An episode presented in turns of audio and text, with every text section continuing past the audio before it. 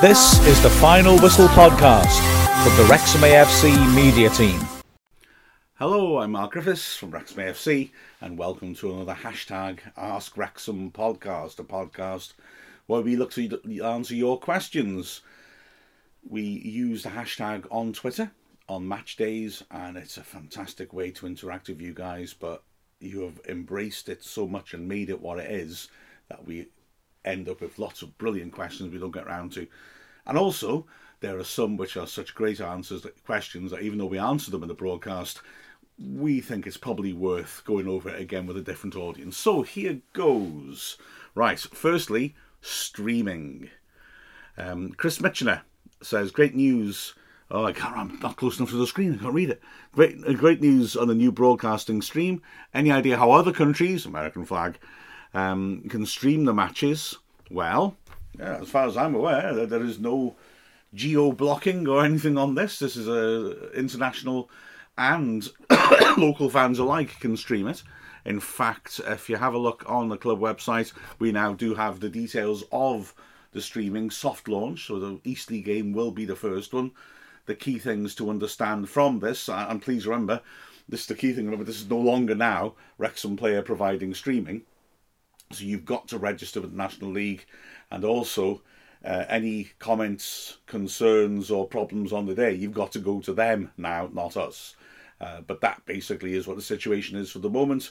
It says it's a two-week soft launch with a, discounted price of four pounds seventy-five. So yeah, that seems to be what it is. So uh, you know, I hope it satisfies you all. There's a few more questions on streaming as well uh, because Paul Bell says, with the announcement of the streaming option, are, are we all going to be the play-by-play announcers? That's the Wrexham player audio commentary team um, for the live stream as well, or are we going to have to need what we do when matches are on ESPN and use Wrexham player for audio while streaming the video? Well, I'm pretty sure that the audio commentary team will not be doing the commentaries on the streaming.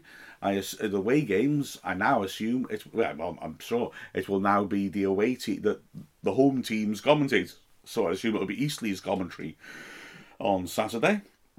With the home games, well, we have a great media team. We have lots of other people who do commentaries, and so it'll be the other dedicated members of the media team who I'm sure will be doing those commentaries, and we will stick to the audio commentaries. So it's a different skill and we're quite well established now. So there may be some crossover occasionally, I'm sure, but generally, yeah, we, we in the home games we've got our own excellent team who can handle that. Um, Topher says, um, "Is the thought that this international national league interest is fleeting? Will this interest be in League Two if Wrexham increase?" Uh, does it make sense for the National League to care about international fans uh, who won't be there in six months? That's an interesting one, isn't it? That um, I think it's reasonable to say that Wrexham has been the catalyst for streaming to happen. No, no question about that. Uh, although I wouldn't say we are on our own in this. I mean, clubs like Notts County have also been very enthusiastic to offer something to their fans. Um, I certainly think that's true in the sense that, I mean, this this massive eruption of support for Wrexham across the world has come about because of Wrexham, not because of National League football. Now, there's always, I think, going to be a it's a terrible word to use residue of support I think for the National League because a lot of people have looked at it and thought oh, this is this is interesting and fun and authentic which I think is the great strength of low league football in Britain you know you watch a VAR game on the World Cup or in the Premier League, and you don't know uh, when a goal goes in whether it will stand or not. You don't know whether to celebrate it or not. In a National League game, you watch the game, ball goes in, you can look at the ref, look at the linesman, you know whether it's a goal or not. You can actually celebrate, you can feel the emotions. Um, so, you know, there's a lot to be ha- to be liked about low division football. But if you've come to support Wrexham, chances are that your support would remain with that club, I would have thought. So, yeah, I wonder if that's part of the National League's reluctance to embrace this. Uh, they feel that if we go up, maybe there won't be such an appetite for this. I don't know. there's an interesting point here. Now, Mark Griffiths, that's not me, that's a different Mark Griffiths, um, uh, uh, put out a, a, comment basically about how we are getting some grief over the streaming. Um, I, I've got to assume, I haven't seen it myself, and I would assume that we are getting grief from just like fans of banter and jealous banter, which is fine. Uh, you know, I think that, that's part of the fun of being a football fan, isn't it? Winding up other side's fans, as long as you're doing it nicely. Um, I don't think there's been any serious criticism of us, but I think this does raise an important point uh, because it talks about how our model, the Wrexham model, which was rejected until uh, they could put their own stream up, was basically Wrexham would just share the profits 100% if we were allowed to do it and not keep anything for ourselves because we were quite happy with that. And the reason this has come up on Ask Wrexham, because Mark didn't put it on Ask Wrexham, he does correspond with us, is because Pamela RWK did and brought in this beautiful analogy. And listeners to the commentary will be aware of our half time pork pie fetish. Let's not call it anything else, that's what it is. Um, and she said, so establish this for the perfect analogy for us offering to give away everything and have a National League bringing in their own system, which of course doesn't offer everybody all the money. Um, she says, so Wrexham AFC bring lots of pork pies to the party for everyone. The host of Vanarama National League decides not to share equally, even giving pies back to Wrexham, which already has plenty, and deprives hungrier teams of more to eat yes, it's Wrexham's greed. Well, you know what? That is not only the perfect analogy, it's so correct. You know, I mean, we offered to give all the money away. We offered to give nothing, to take nothing from streaming, and instead of different systems being put in place. I, okay, fine. Uh, there's loads of debate about this, and we've done it a million times, but I think that's a lovely analogy.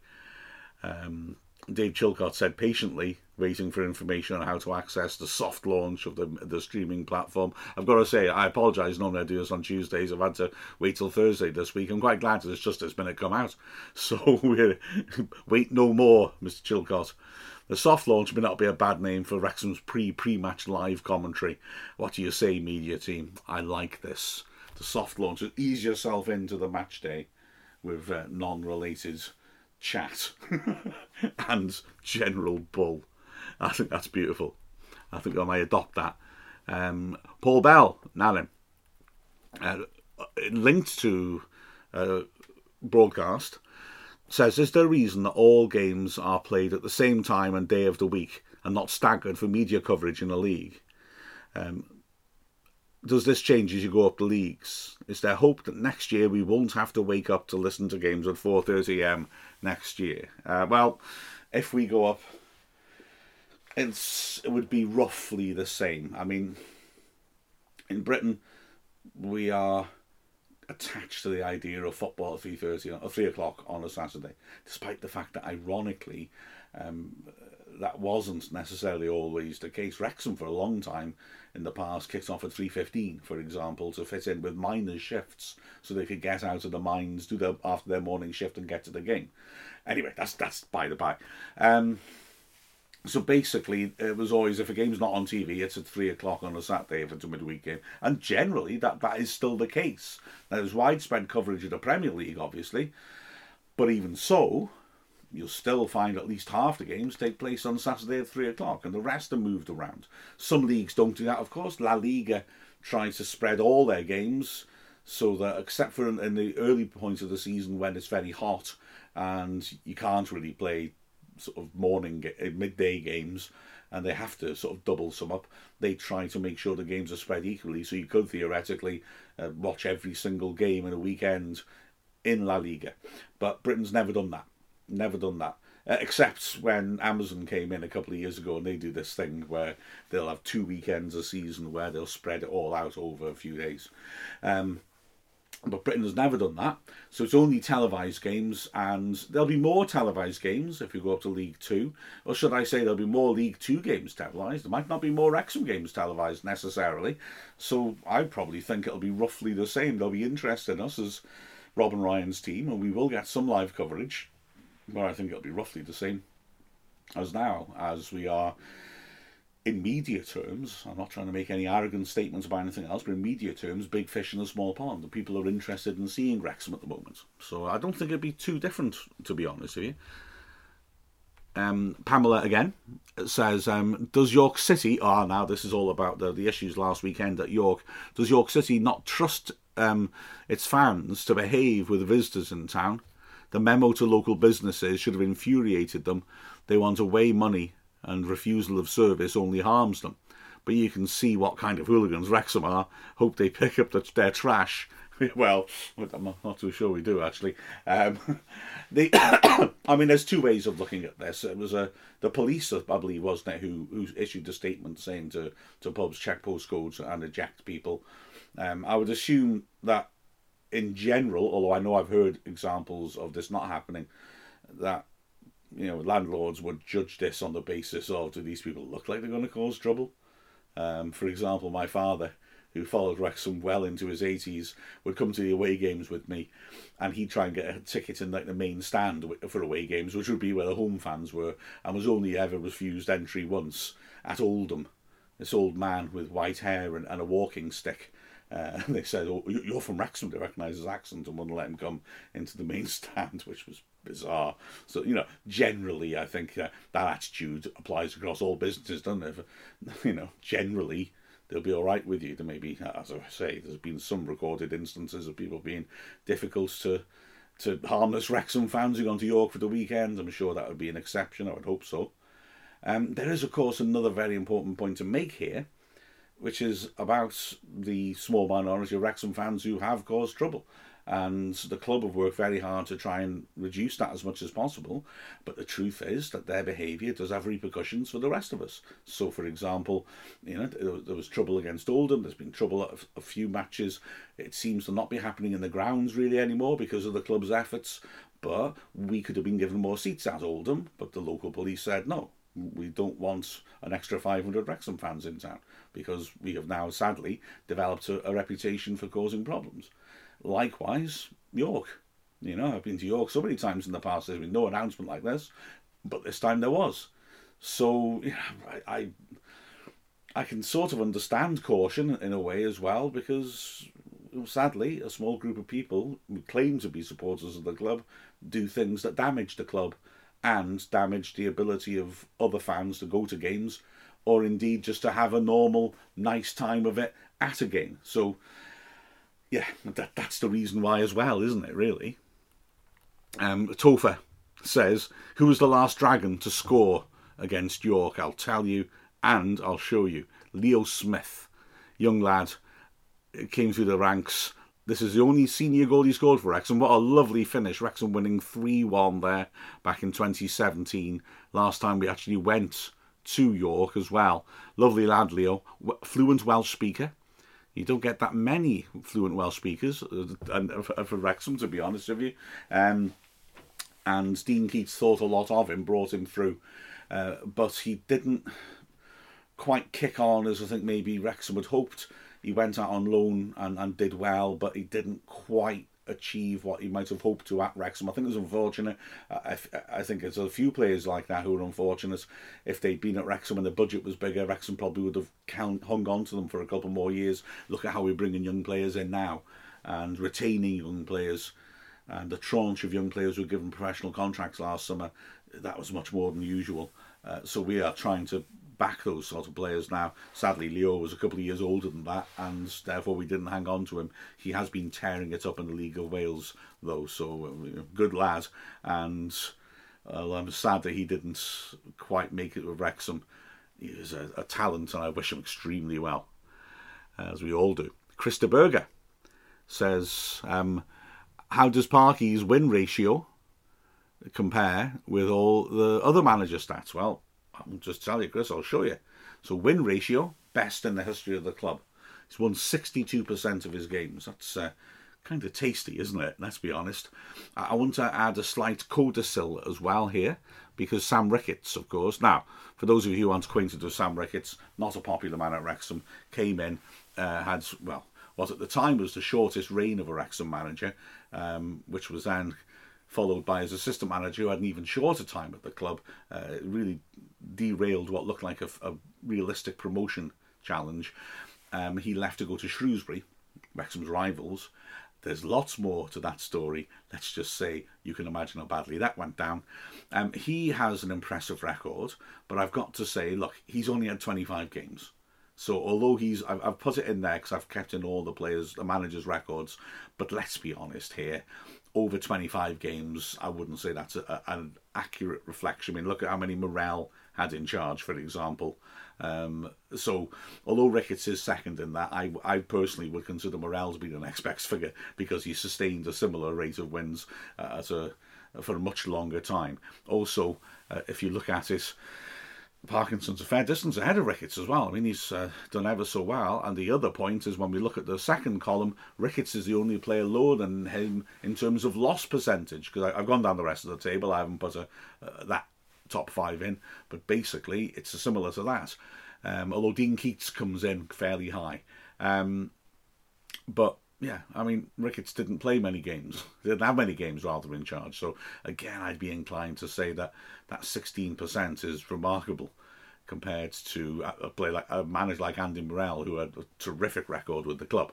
So yeah, Parkinson's done all right. To be fair to the lad. Uh, now Jarrod and I pointed out beforehand, he's quite right to, to say at the bottom he's using soccer. He knows full well it's football, but just to avoid confusion, so I'll, I'll say that in, in Jarrod's defence first.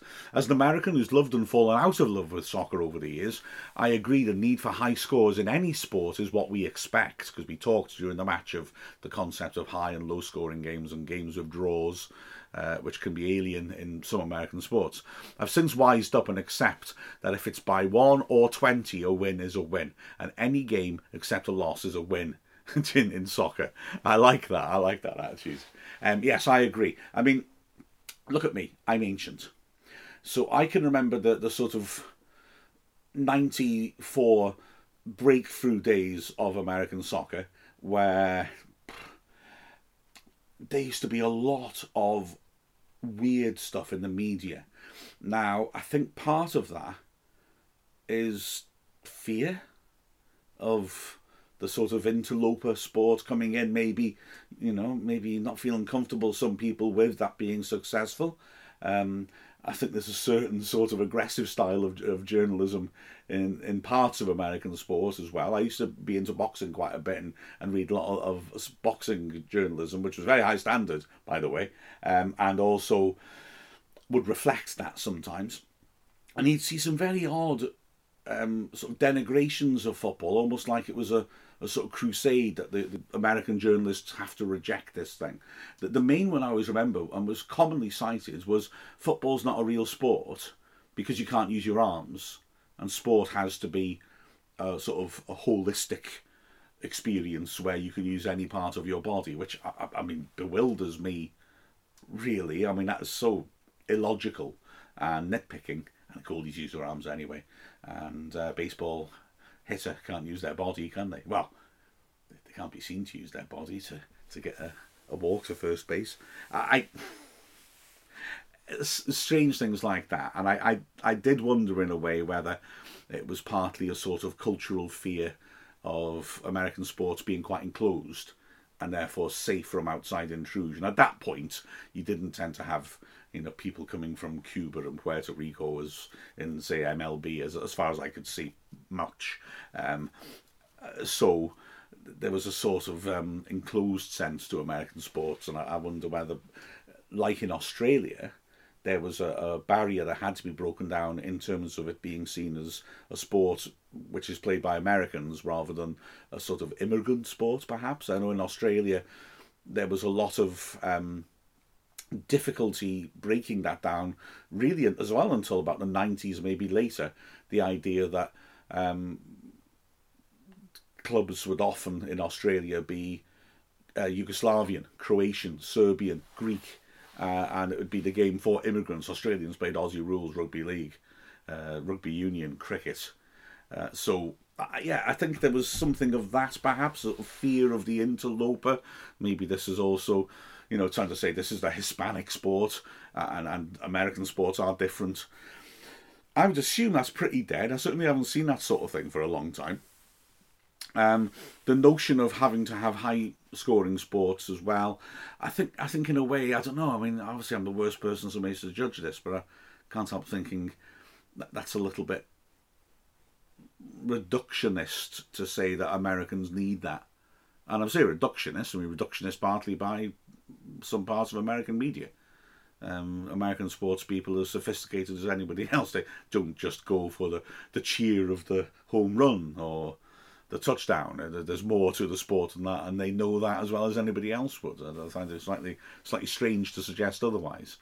Um, there's a nice point actually in a moment uh, with, well, hang on, let's see. I'll go through all of these. Oh, yes, Wisdom of Robert, though, says that the NHL's never been the same since they did away with the draw. Nothing worse than seeing the teams coast to get the tie point, then fight for the extra point in overtime. So I think, as I, I hope I understand this right, Robert.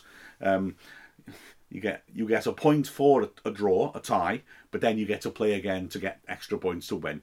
And yeah, so like, oh well, it's an even game. Let's just accept this and then push ourselves in overtime once we've all got the points at one point each. I mean, I can imagine that being extremely galling.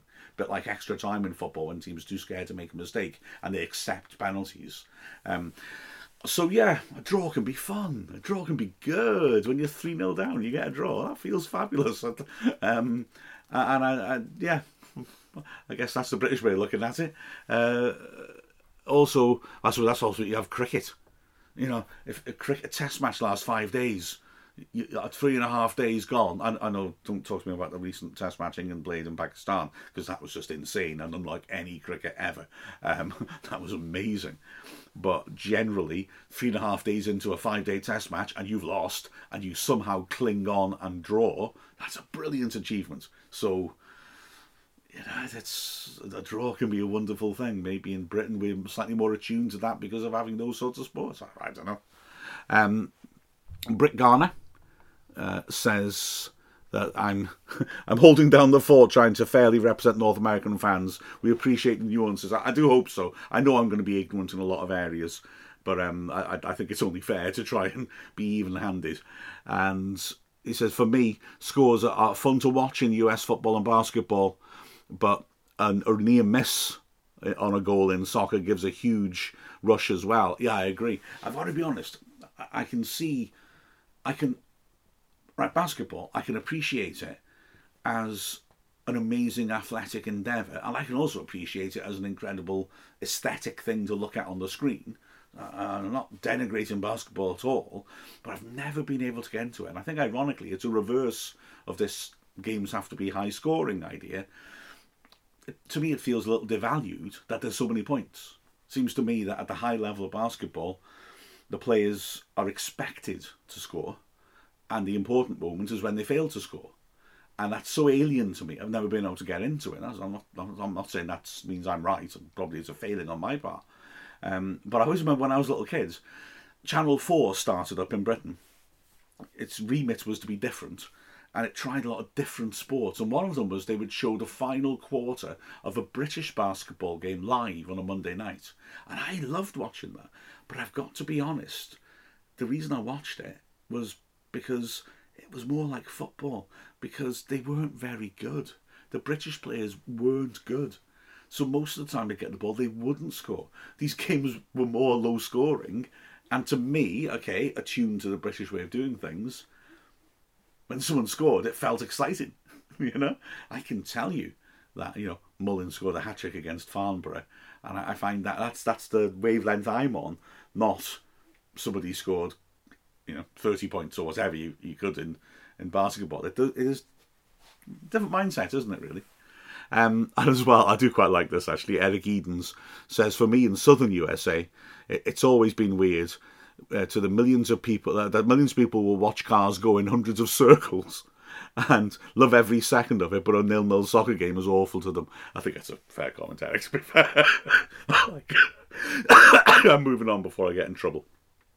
Um, uh, it's also pointing out as well, which I think touches on the point you've been making. In USA, watching so- soccer is a bit counterculture to your average American.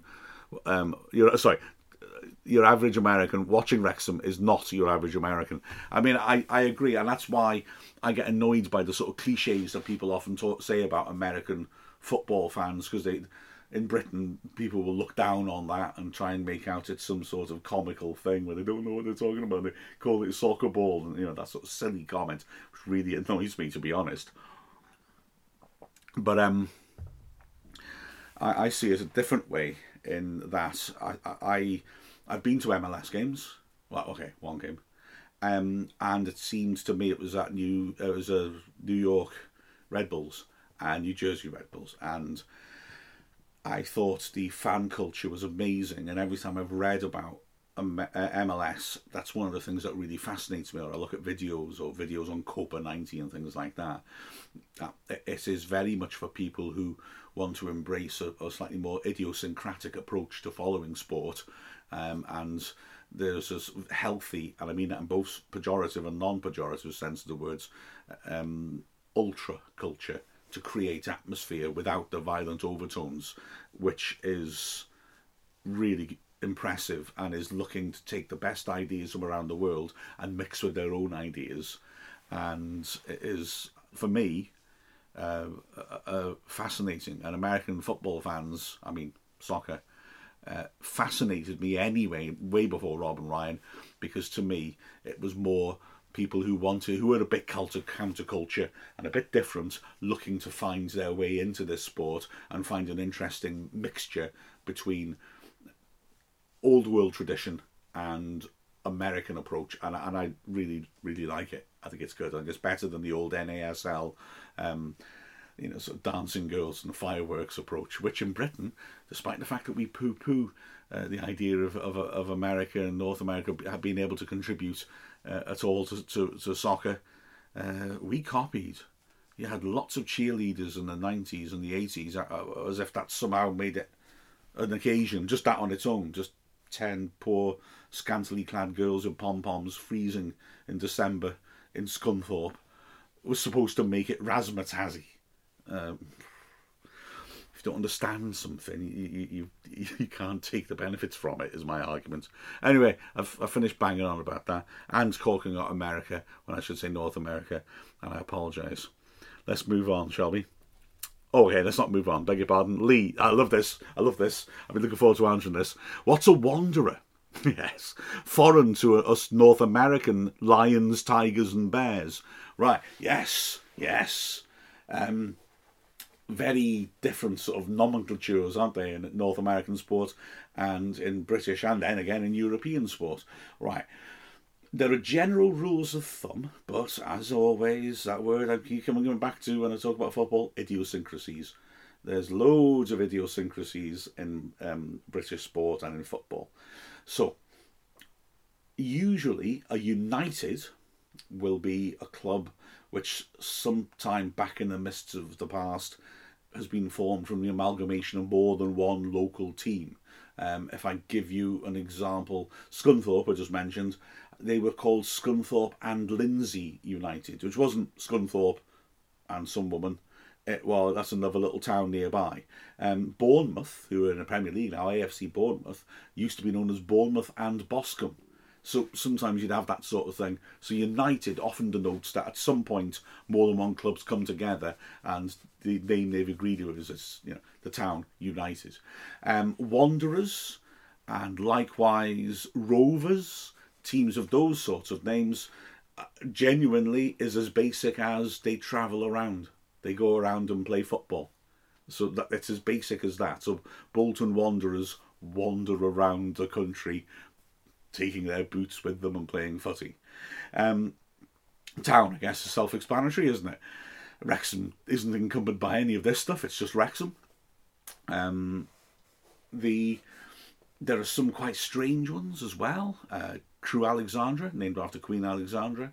Uh, Northwich Victoria, named after Queen Victoria. Obviously, they were created at those points and decided they wanted to name themselves after them. Uh, a bit like uh, Aberdeen Bieber. That's not a real team, sorry, I'm just being stupid. Uh, other names, oh, my mind's gone blank. What else was I thinking about? Oh, Charlton Athletic, you know, so Athletic will be like an athletic club, I suppose. Wrexham, if you look at them, could be called Athletic. There was a brief spell where Wrexham had problems and had to sort of rename itself. This is going back over 100 years before the Football League days, uh, where we were called Wrexham Olympic. So again, I assume teams called Olympic were sort of trying to say we have certain links with the Olympic ideals of exercise being a positive thing. So it's it's that sort of thing. I'm trying to any other ones I've missed out. There probably some really obvious ones. Uh,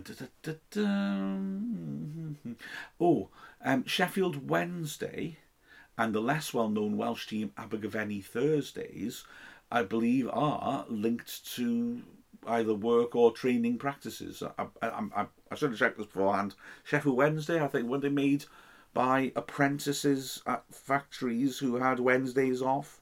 So they'd meet on Wednesday to play. I could be completely wrong, but it's something along those lines. Um, yeah, I think I better I better leave it that rather than just sit here and go ooh hum hum who. But I don't know Plymouth Argyle. I don't know Argyle. I'm not sure about. A Scottish Argyle, isn't it? Why they called that? Yeah, Don't know. Um, Aston Villa was named after a house in Aston, Birmingham. Uh, that's that seems reasonable enough, doesn't it? Really. And then a lot of the clubs that are called AFC at the start, like AFC Halifax Town, AFC Telford United, AFC Bournemouth, um, tend to be teams that have had a problem, have gone out of business, and have then had to restart. They're often allowed to restart at the same level or slightly lower down, but they have got to change their name. It's a FA rule. It's a different company, and so they may retain their players, but they have to change their name. So Telford United went out of business, became AFC Telford United. Um, Chester, by the way, Chester were Chester City, and when they went out of business, reformed as Chester and were dropped down a few leagues now to fight their way back up again. So, yeah, that's that's it. I think really. Um, the Welsh team Airbus are well was started off as the works team for the Airbus factory, which is in Broughton near Wrexham. Um, oh, TNS, the dominant team in the Welsh League, were called the New. Were, no. were called Llansan because they were in the village of Llansan on Mechan. They were bought up by a wealthy chap who worked in IT, had the IT company, and so he bought them, moved them, and gave them the name Total Network Solutions, which was his company's name.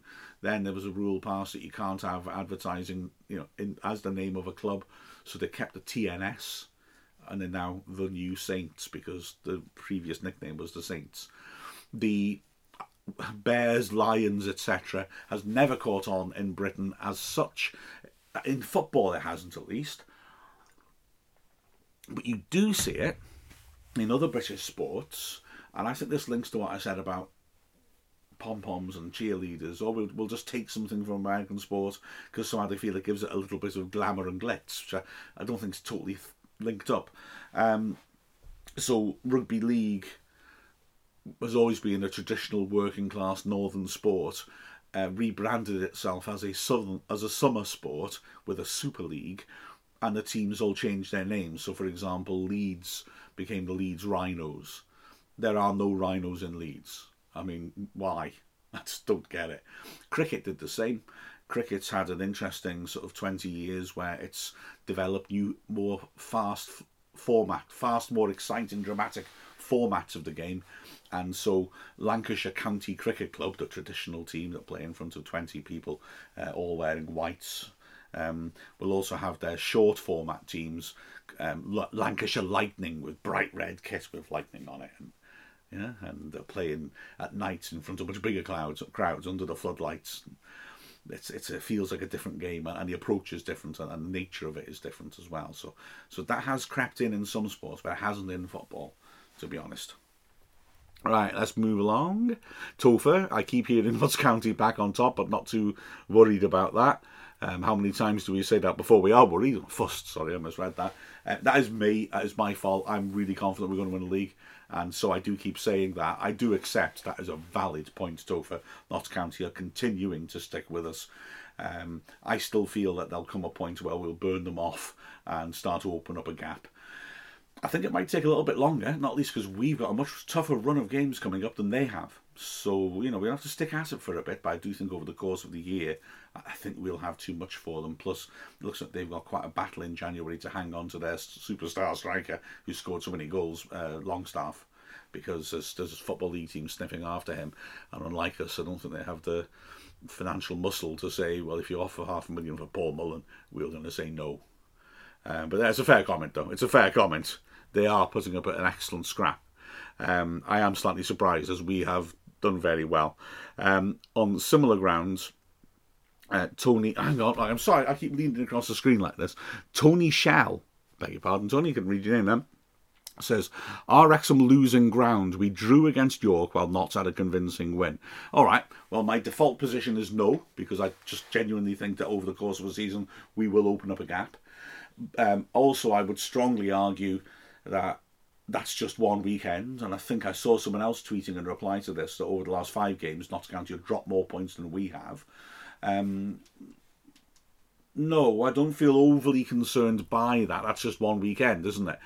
Although there are other issues that we need to have a little think about. Jeff Lang, for example, points out well, he suggests that we're not a team at the moment that would give you confidence in the playoffs. A team happy to play with the ball on the floor at home, but don't seem to have the confidence to do the same away. And we will look at this in a moment because there's other issues about um, home and away form. So I'll address those as well, Jeff, and then come back to your point. Because um, Rex American Idiot says, not overly concerned but it's definitely become a tale of two streaks, home versus away. An unlucky streak is harder to break psychologically. We need to find our away mojo in the second half of the season. I agree with that, totally. I would argue that our away form might be. I think we've had harder games away from home than at home as well, and I think as well that the remarkable rhythm we've struck up at home has made good away form look inferior because it's not as good as the home form. So I don't feel overly worried by it. I feel like the Boreham Wood game was a bit of a breakthrough. I thought that was the point where in away games we started to play a bit more like our normal selves. Now I admit that since then we haven't necessarily been racking up the points. We drew at Wealdstone and that was a bit of an off day, I agree, but we looked unlike in other away games where we looked a little vulnerable, we never looked like conceding a goal that match. It was just whether we could nick one. Uh, likewise, I thought really at York, where you know O'Connor scores and it's like great, we've won, brilliant, and then a deflection means we haven't.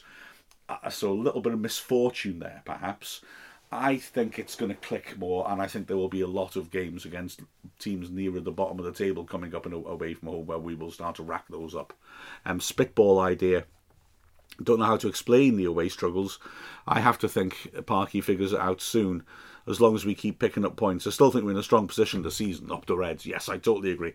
Um, spitball idea. I, see, personally, I would not say struggles. I would say, as Rex American Idiot suggests, not really concerned. Um, yeah, yeah, not overly concerned. It is something, but it's not something to be too concerned by. It's not struggles, I would say. Yeah. We've only lost two games when we away from home this season. Um, going back to Jeff, though, he said about um, not a team that I'd give confidence in the playoffs. Jeff, I totally follow what you're saying there. Uh, let's just avoid the playoffs by winning it, is my argument. Also, remember, all right, what if we don't win the league? We're still going to have to finish fourth to have an away playoff at any point.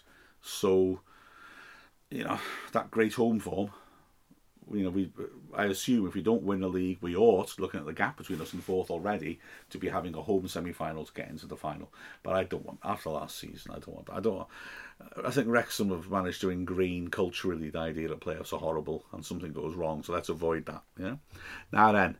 Matt Chappett says, Can you talk about the AAA highlights? I'm a supporter of a League One club and I wish we had something like it. They're awesome. Yes, they are awesome. Um, now, Amy Davis produces those and she does an absolutely outstanding job. Uh, I'll tell you, I'll tell you, uh, uh, for me, a real measure of their quality. You go back to before we welcome to Wrexham, when when our figures across YouTube got boosted. Triple A was still performing at the levels it is now, pretty much. I mean, it's had a bit of a boost, but it was already massively popular because it is so, so good. Absolutely brilliant. I think, Matt, in some ways, it shows that even when we're talking about big professional clubs, uh, you still need people with the vision and the imagination and the skills to carry that sort of thing out. And luckily, with Amy, we have because you know there's a lot of clubs with with professional media team members who are not producing stuff like that. Um, yes, absolutely. I've spoken to Amy, and Amy actually offered to come on the podcast, which is a brilliant idea. I said don't because I was about to do it half an hour after she contacted me. I'd then been a bit under the weather, so I apologise, Amy. I probably could have had you on this. However, um, I did say to her that I think maybe it would be better if on Dragonheart or something like that we actually devote a, a proper section looking at AAA and the process and her her reasons for doing it, her backgrounds and her skills. But yes, Matt, you're exactly right. I mean, it's broadcast quality. I'm an amateur. I mean, come on, look at this. Look at this setup. I'm doing my best but I'm an amateur and I'm leaning across all the time to look at my screen because I can't see it properly because I've set it up wrong. You know, Amy's not an amateur; it's it's a professional broadcast quality uh, piece of work, and it's brilliant, absolutely brilliant. And I'm just delighted that we have something like that, which can really draw people into the club in a different way to how a documentary does. Massive, massive um, kudos to her, and massive kudos to Colin Henry's, Ollie, Ollie Williams, who, who, you know, sort of like were able to facilitate it. Uh, it's just, it's just quality, quality stuff, and a delight. Um, Tim K says, "What's your favourite place on the road to do commentary at?" Um, compare, right? That is a great question. Well, I've seen a few. Um, I've done it at big grounds. I mean, obviously, in terms of facilities, Wembley is quite nice. Uh, Oh, you should get free grub there as well. Can't argue with that. Not that I'm obsessed with food or anything. Um, sometimes it's the welcome that you get. Some clubs are incredibly friendly. Uh, so that's interesting. I miss going to Kidderminster, where you'd be at the back of the main stand. It wasn't that big a stand, and there were always idiosyncratic characters. Next time Andy Parkinson's commentating with us, uh, give us a prod, Tim. Tim or Tom, Tim, because we'll we'll reminisce about. We've had some odd experiences at Kidderminster with the fans in front of us, with scaffolding falling onto the pit, all sorts of strange things. But favourite away ground is a tricky one, and weirdly, the, the less favourite ones come to mind more easily. Um, I don't know. Wow, this is useless, isn't it? Kidderminster's starting to feel like it might be the one I go for, you know. Um, I quite like Tranmere because it's, it's nice and high up. And in a weird way, I value things like the size of, you know, the amount of real estate I get on the desk. Am I cramped? Am I squashed trying to fit all the equipment on?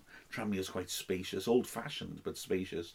Uh, I tell you what, another very weird one is Gateshead which is a small club with a, a pitch at an at an athletic stadium. So the view of the pitch is poor. There's a running track going around it, but it used to be it's, it's Gateshead International Athletic Stadium. It used to be one of the main places in the 80s when um, Britain had a load of brilliant middle distance runners.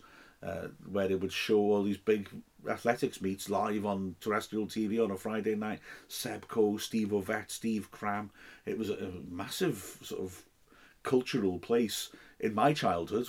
Gateshead, you know, being on the TV, um, and the, the facilities are weird because it's got the most enormous press boxes, boxes that you could imagine. Um, but they're sort of underpopulated because there's like six, seven hundred people there, and there's big stadium, and and you don't need that much space for the press. So I've had private booths at Gateshead, and then sometimes I've been in the crowd, and they're very friendly. You know what? I'm going Gateshead. I'm going Gateshead. Gateshead, Kidderminster. I'll think more about this and probably come up with something completely different. Um, I've been, I've done Sheffield United once, and that was good. Again, old-fashioned, big facilities. But the reason that sticks in my head is somebody phoned me up halfway through, and I thought it was a local radio station I was reporting for, and somebody trying to order a pizza off me. So you know, that sticks in my head. I'll think more about this, and I'm sure I'll come up with some more. All right, Jared's Jared Phelan. Uh, was talk, we were talking about afterburners. He said, Who's the fastest Wrexham player you've ever seen live? Right, now then, here's some questions. Because my, I, we answered this on at the time, and I suggested Kevin Russell in his first spell for Wrexham was incredibly fast with the ball at his feet. Scored a lot of goals in two seasons for Wrexham, um, and then left and went to Leicester, and he was a cracking player. Rooster was Kevin Russell.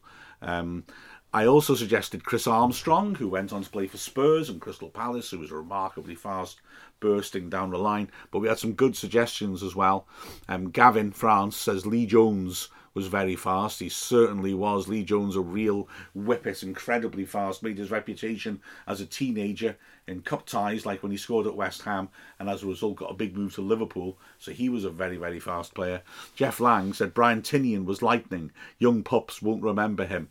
Well, Jeff, I'm afraid, and by my definition, your definition, and this is something I didn't expect to say, call me a young pup.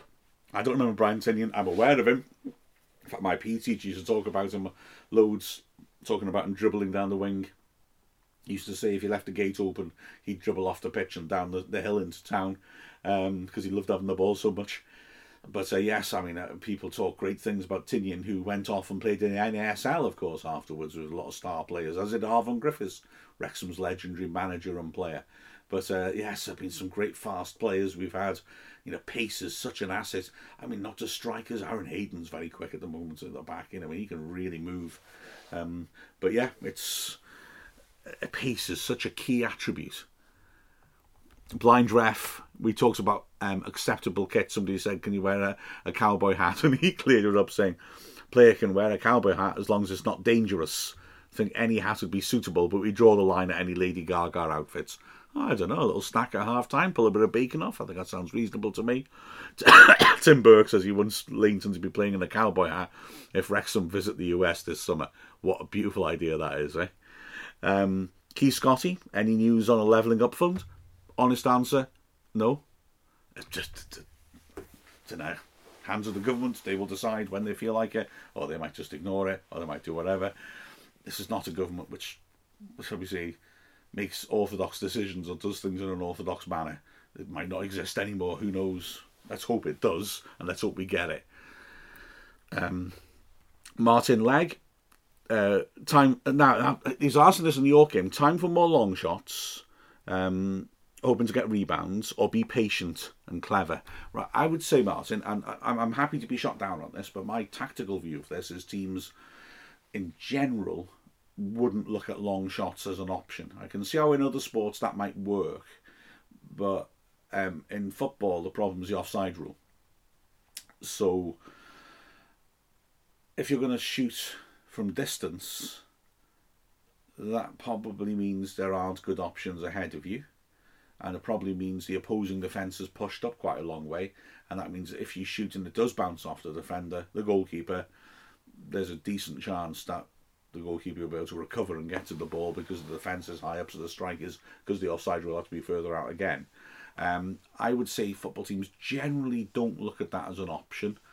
Generally, I would say that within football, if you restrict teams to shots outside the box, you, you will feel that you've done well. That's that, that's really what I'm saying when I'm talking about Wrexham at Wealdstone, Wrexham at York. We didn't concede many real clear cut chances because to me, a clear cut chance is working and opening close enough where you've got a good chance of scoring. Um, you'll have seen XG as something which has come into play in the last three, four years. Uh, an idea of from each point of the pitch in each situation, what's the, what is the actual chance of you scoring, and XG goes down enormously as you get further away from goal. Um, so I would say that in general in football, people would see that as more an act of desperation to be trying long range shots, unless certain circumstances where you might fancy it. If it's very wet, the ball might be slippery. They might think it's going to come off the keeper. If it's if there's a strong wind behind you, I've definitely seen players shooting from further out than you'd expect, or more often simply because they think with the wind behind them or a crosswind that might deceive the goalkeeper that they might cause some problems. And footballs have got a lot lighter as time's gone on. They wobble more. Speaking as a goalkeeper myself, and in my old days, yeah, um, I was maybe lucky. I, I didn't really play when the ball got as light as it is now. There are certain sort of configurations of balls, especially in the World Cups, where they were so light they really would shift around and people would be trying pot shots from distance because it was difficult for goalkeepers. When you see goalkeepers punching the ball away when you think they could probably have caught it when it's a shot, often it's because, and in Europe, maybe a little more than Britain, although coaching is changing now, um, a lot of goalkeepers are coached don't take the chance of trying to catch it and fumbling it. Just just get behind it and get your fist behind it and get it away. Don't don't bother about trying to grab it. Something which commentators don't like and fans don't like often. Um, but yeah, I'd say generally. Oh, the other thing, of course, you might have a player with a great shot on. I mean, Wrexham got Jordan Davies, we've got Luke Young. These are players who can drill it from distance. So they those players might fancy taking it on more. Um, but generally, yeah, it's if their goalie looks dicey, if the goalie looks a bit weak, you might try and test him a few times, make him make a few saves, see what he's like. Generally, I would say, as a, a manager, usually, if a player is taking long shots, you know, they might say, why are you doing that? Um, if you've got a game plan, just because it's wet, doesn't mean that you shouldn't stick to your game plan and try some sort of freak tactic hoping it'll come off. I see, when I said wet before, I don't know if people do have that much wind. I, I have seen players definitely having a go because they're thinking the wind's behind me, the ball might wobble around, I might have a chance. I've definitely seen players do that. Um, Thane Emrys, oh, I can never say your name and I do apologize. Bertine. Um, now, this is very flattering to me. Word perfect Shakespearean quotations. I did throw in some Romeo and Juliet the other week, but I paraphrased it, so I've got to say I'm sorry, but you're flattering me there. Uh, mini monologues in French, naturellement. Uh, Mark Griffiths is commentating as something else. You know, it's not commentating. Hey, the question, the forefront of the minds of two dirt-tired Cambridge, Massachusetts residents, can he narrate half a minute of football in Welsh? And I'm, I'm, I'm ashamed to say no. My Welsh is very rudimentary. My wife's first language is Welsh, and um, she tries to tell me it's better than I think, but I really don't think it is. So I could have a stab at French, German, and Spanish, but shamefully, my own language is not something I'm confident in. I, I, I believe I can't pick up my accent, my own accent, um, and I don't tend to pick up Wrexham accents. I've, found this. I don't know if it's me or just general. You don't recognise your own accent as much as alien accents, if you will.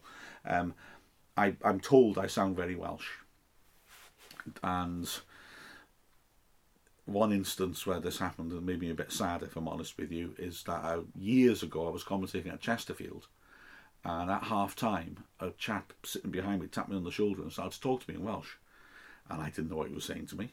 And it turned out he was a producer on S4C, the Welsh language channel's football programme Sgorio, which is brilliant. And uh, you know, when I was in university, it would show all the Italian, Spanish games when they weren't on British television anywhere else. I got a little community of my mates hooked on it because they never got to watch European football, and there it was. As long as you didn't mind it being in Welsh commentary, every Monday night there'd be an hour of highlights. It was a wonderful show. Still going now. Focuses more on Welsh domestic football now, not totally.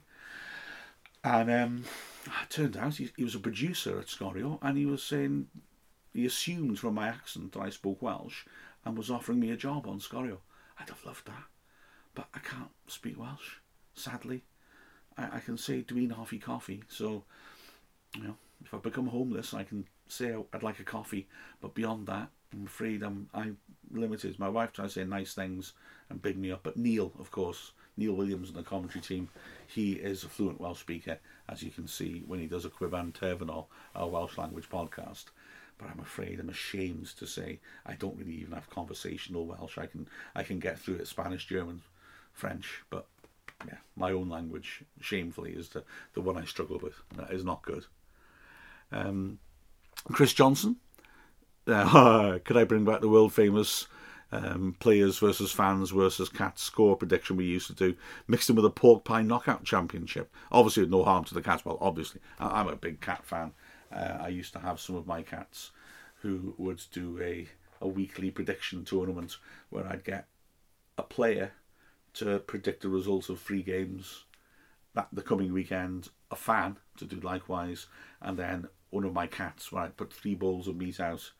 Uh, one would signify home win, one would be a draw, one would be away win, and whichever one they ate from first. Um, I got to say, Chris, and thank you, Chris, for your loyalty, because and I think you've asked this before a while ago. Um, I think it's reasonable to say it had a very small, loyal band of supporters. Um, it used to sort of, I'll be honest with you, frustrate me a little bit. I used to love doing them. They tended to get 300 people watching them at best, and the figures dipped as it went along, and like, it demoralised me a little bit. Maybe I should try it again. I don't know. Um, poor Mystic Stufer, because the cats who are no longer with us, sadly. But Mystic Stufer was my favourite um, because he was magical. He was very good at guessing the scores. He had only had one eye, bless him. We got him from the rescue as we do all our cats. and he was an absolute flaming legend. And I used to put weird sort of spooky music in the background when he came when he approached the, the dishes, because he was Mystic Stufa and he knew what was going to happen in the future. Different story altogether. I'm tempted. I'm tempted.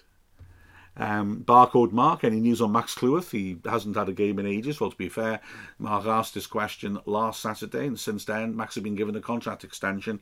It's, I think it's purely to give him a bit of a rest. Um, he has done brilliantly. He is a massive prospect for the future, and he is clearly of the, the sort of stuff that will work in higher divisions. Max is very much a, a prospect for the future.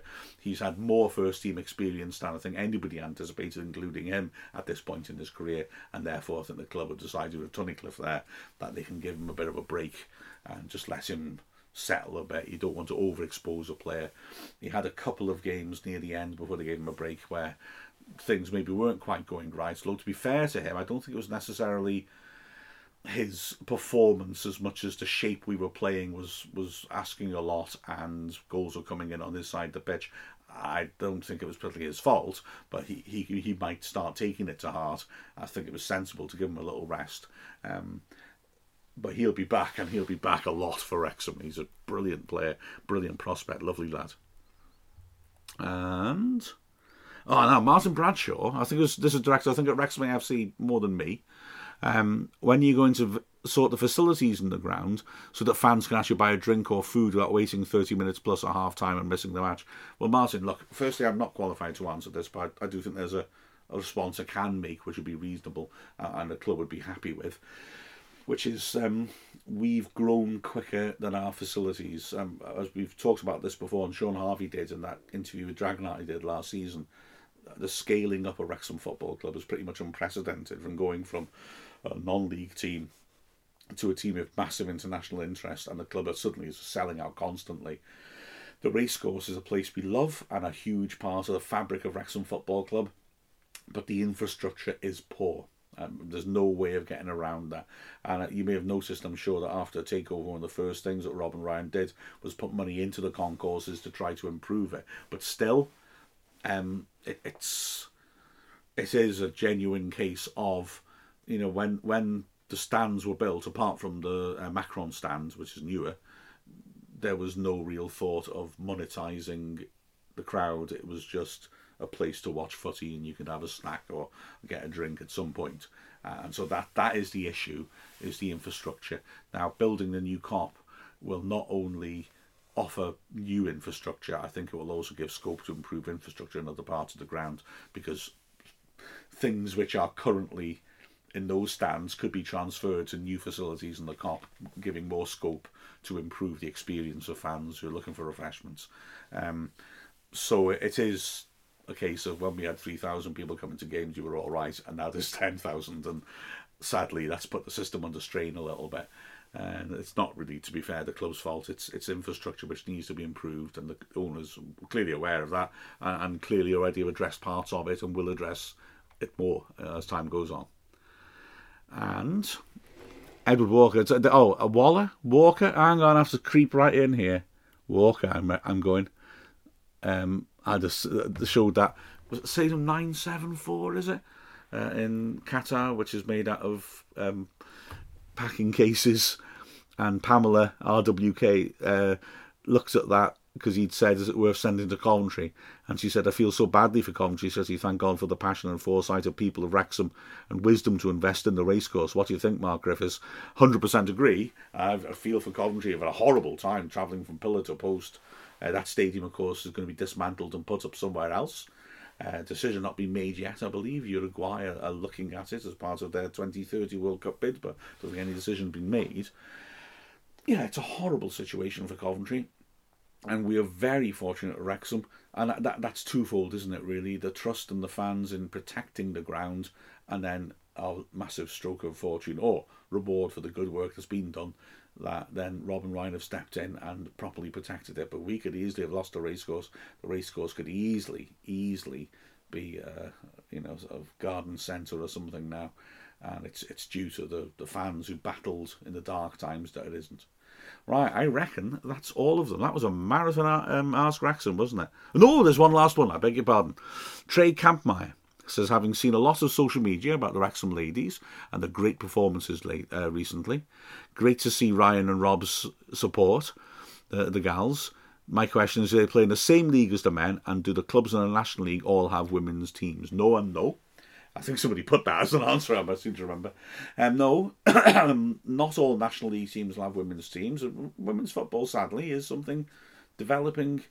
It's, well, it's had a boom lately, but it's it's it's been developing fairly slowly for a number of years. Um, gladly, a lot of the moronic prejudice is now being beaten down, and frankly, North American women's football, I would argue, is at a, a, a more progressed stage of development than British women's football and Welsh football lags behind English football, I think, in terms of infrastructure. Um, so certainly, no, a lot of national league teams won't have women's teams. Some women's teams are not attached to um, men's teams as well, although in Britain they tend to be, not always. Isn't there a there aren't there a couple or there were a couple of teams in the Premier, women's Premier League who are not uh, linked to a men's football club? Um, I don't know the weird thing that um, Real Madrid, rather than start a women's team, bought an existing successful team who had the uh, the, the, remarkable name um, Las Tacones Altas, the, the high heels, and just rebranded them as Real Madrid. There's, there's a lot to unpack in that one. Um, but no, a lot of teams don't. Um, and in terms of structure, it's totally different. Wrexham women are in the Welsh pyramid, not the English pyramids. So Wrexham are in playing in the English system. The women are playing men. The women are playing in the Welsh system, which in itself is, like I said, developing and still in a fairly nascent stage. So we were in the second division last season. If we'd got promoted, that was our first season in that system. Uh, we would have turned down promotion because we need to continue working on the infrastructure of the club ourselves for the women's side of it. Um, but exciting times for the women's team, and it'll only become more exciting as Rob and Ryan continue with the club. Right, that is it now. That was long, wasn't it? Oh, I need to lie down. Right, it's always a pleasure. Remember, Eastleigh on Saturday, so get those Ask Wrexhams in again. And a special request as well. We had a few World Cup ones, so we'll do an extra World Cup Ask Wrexham on anything, whether it's linked to Wrexham or it's not linked to Wrexham. That doesn't matter. We'll do an extra Ask Wrexham podcast on the World Cup. So any of those, please send those in. That'd be fantastic. So see you soon, muchachos. I'm Mark Griffiths from Wrexham AFC. Adios. This is the Final Whistle podcast from the Wrexham AFC media team.